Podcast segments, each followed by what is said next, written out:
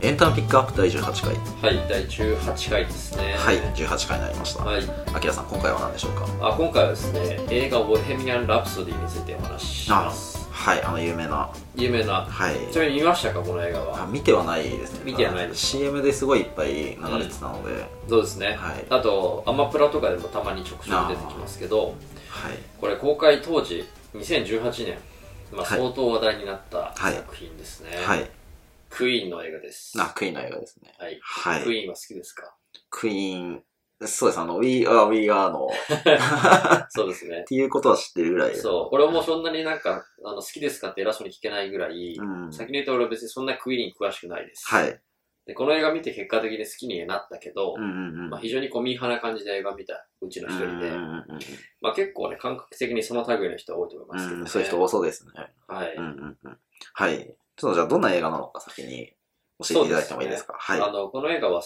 1970年代から80年代、はいイギリスの伝説的ロックバンドクイーンを題材に、はいえーそのボーカルフレディ・マーキュリーに焦点を当てて、はいえークイーンの結成からライブエイドっていうあうのん大規模イベントを開催するまでを描くうんうんうん電気映画ですね。はいはい。うんうんで、評価もすごくて、うんアカデミー賞だったり、うんえーゴールデングローブ賞だったりを取って、うんうんうんえー興行収入も国内でですようんうんう。んえー約は、えー約130億円。うんおーで、それは歴代で19位とおいうことで、ー数ある映画の中での。そうです歴代でだから、はい。スター・ウォーズを抜いたああ、らしいんですね。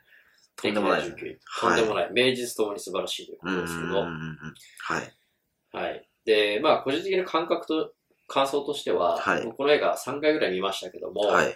毎回感動して、こう、鳥肌を抑えることはできなかったと。ああ、で、特に最後のシはい。ーン、ライブエイドのシーンっていうのは、はい。この、まあ、主人公のこの魂の叫びというのが、ほうほうほあの、ひしひしひしと届いてですね、うんあの感動を必須であるとう。あいうあ、ことなんですよ。主人公の魂の叫びがかかると。そうですねはラストのシーンが必見ですと。そうですね。ラストシーンが結構、はい、危あー険です。もうちょっと具体的に、その魂の叫びって何なんですかね。そのポイントになるようなところとか。ああ、はいその、ポイントは、はいやっぱこう LGBT ってどこですかね。ほうほうほう。LGBT ですかはい、同性愛ですほうよほうね。ほうほうで、僕もこの映画見て初めて知ったんですけど、ほう。はい。これクイーンのボーカル、フレディ・マーケリーはうんうん。ゲイでした。はい。はい。で、この点は予告編にはこう表現されてはないんですけど、うんうんうんこれ表現されてなかったことで、これちょっと余談ですけど、うんう予ん。告編で表現されてなかったことがちょっと一部で批判されてたこともあるらしいんですけど、ほうほうほうほう。でもやっぱりそれぐらいこの映画で、うんうん。この映画をこう話す上で欠かせないポイントなんですあよあね。これは重要なポイントだと。はいはい。で、この現代においてうん、うんうん。この映画が制作、発表されたことにすごく意味があるとやっぱり思ってて、うんうんで、前にこの万引き家族の時にも言いましたけど、うんうんうん。現代において生き方が多様化してるよって話をしたじゃないですか。はい。ね。うんうんで、やっぱそれと、それに近いようなことがやっぱり同じことが言えてう、んまあ、LGBT とか、うんうん平等みたいなテーマが今世界中で求められてうんうんうんいうんますよね。はい。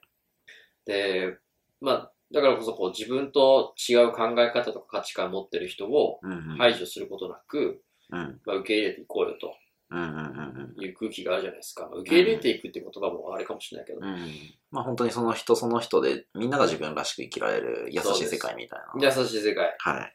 ねう、んうんうんなんかもうも、もっと言うとそれを排除することがタブーといううか、んそれをそうですね、受け入れなきゃいけないみたいなぐらいの強い意味合いがありますよありねま。すね。だいはいぶそういうのが浸透してきてるってありますよね。うんうんうんで、やっぱりそういう現代になって、この映画が発表されたことにやっぱり意味があると思っていて、ほうほうほうほあのーいるんですけどう。う、んうんうんただ、こう LGBT っていうのはまた例にすると同性愛の人は、うんうんまあ今この時代からあるものじゃ当然なくて、うんうんうんうん昔からあるものじゃないですか。はい。ね。うん織田信長だってそうだしと。ああ、なんかそうです。織田信長ってそうなんですよね。あと同性愛者は何でしたっけ同性愛者ですね。うんうんうんあの、、奥さんはいたけど、森蘭丸っていうああ美、少年を生涯愛したっていうことが残ってますよね。へえ、あそうなんですね。そうなんですよ。うんうんね。だから要は時代にもよらなければ、うんうん国にもよらない普遍的なテーマですうんようんうんね。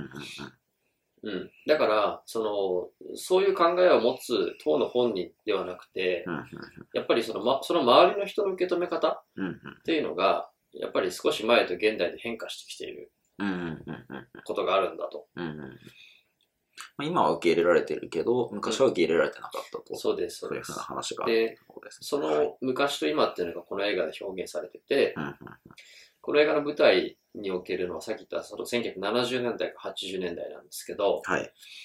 で、ここの、この時代に生きる、そのゲイの人の生きづらさみたいなものが、うんうんうんあー現代の人に訴えかけられているもの、訴えかけられていると思うんですね。うんうんうんうん。で、まあ僕ら当然この時代の欧米に生きてないんで、うんうんどういう価値観だったかっていうのをちょっと一部調べてみたんですけど、はい。まあね、一言で言えば排他的です。ほうほうほあの、1980年代にアメリカとイギリスでエイズが流行するらしいんですね。う。うんうんうんしたらしいんですね。はい。で、フレディ・マーキュリーもその中のうちの一人というか、うんうんうんエイズに感染するんです。はい。で、その事実に対して当時の記者は、えー堕落した同性愛思考の人生というタイトルで、フレディの私生、フレディの私生活を暴くようなバッシングがあったことが確かなんだと。ああ、なかなか強烈ですね。強烈でしょはい。堕落した同性愛思考の人生ってね。うん、もう今書いたら逆にやばいんじゃないかっていう。ね、そうですよね。は今じゃあちょっと考えにくい、うんあの、発想ですけどい。う、んうんうんね、ただやっぱその当時、あの背景にあるのは、やっぱりそのゲイに対する偏見みたいなもので、うんうんうんうんそのさっき言ったエイズが流行った当時に、うん各国で感染対感染拡大の対策をしなかったがために、うんうんうんエイズはゲイがかかる病気だっていうような認識が社会に浸透していたことが背景にあるらしいんですよ。ほうほうほう。うん。